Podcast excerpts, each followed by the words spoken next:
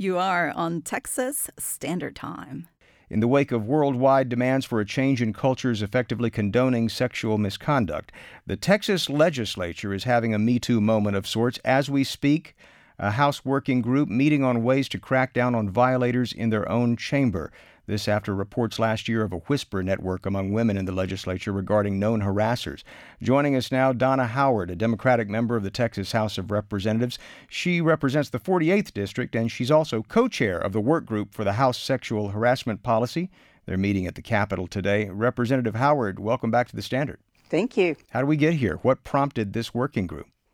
Well, you referred to the Me Too movement, and certainly I think that's had a, a major impact on te- on legislatures throughout the country. Texas legislature being no different.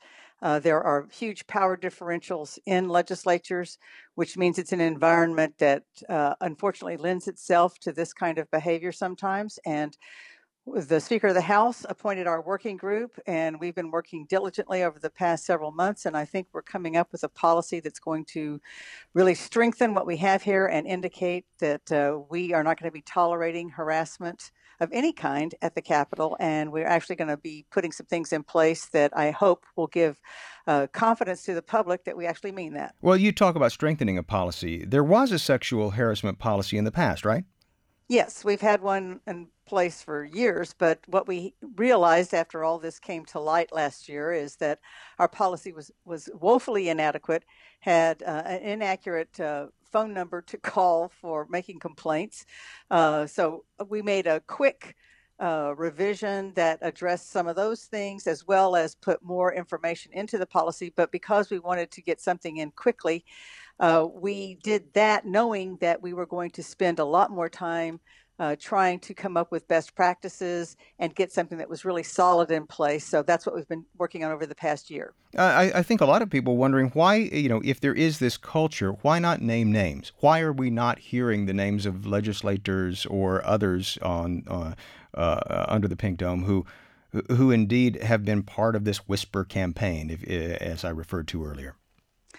Well, I think that's part of the problem. Is is uh, in any environment we've seen that it's been a whisper campaign. That uh, that's been part of the issue of the Me Too movement. That we haven't had policies in place with enforcement of those policies uh, for uh, quite a while now, mm. and that that has made the situation very uh, difficult for those who have been harassed to come forward because oftentimes they've been put in the position of, of, of having to justify themselves. So, what we're trying to do here is to create a situation where people feel comfortable reporting and, and not having to whisper about it and name names when appropriate, and uh, that will be dealt with. Since this panel was uh, was brought together, the the one that you are co-chair of, uh, there's been the Kavanaugh hearings, of course, which has focused uh, a lot of attention on this issue. D- has that affected in any way the way that you're talking or looking at this issue? I mean, what do you want to see more of? Transparency, enforcement, what what specifically? Probably all of the above. Um, you know the, the the challenge that legislatures in particularly in particular face is that we are elected. We have no boss per se other than the voters. And uh, as a House, we go before the voters every two years. So things can happen in that interim, and there's not the same kind of accountability as there might be with an employee. Mm-hmm. So uh, all legislators legislatures are grappling with this. How do we have something in place that um, takes um, into consideration the the politics of the situation.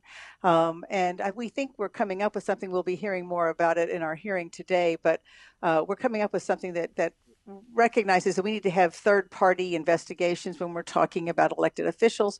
We already have in our rules and in the Constitution some some enforcements that we can uh, legitimately take, but we need to have a process in place that depoliticizes it as much as, as we are capable of doing. State Representative Donna Howard, she's co chair of the work group for the House Sexual Harassment Policy, and she represents the 48th District. Thanks so much for speaking with us again on The Standard. Thank you, David.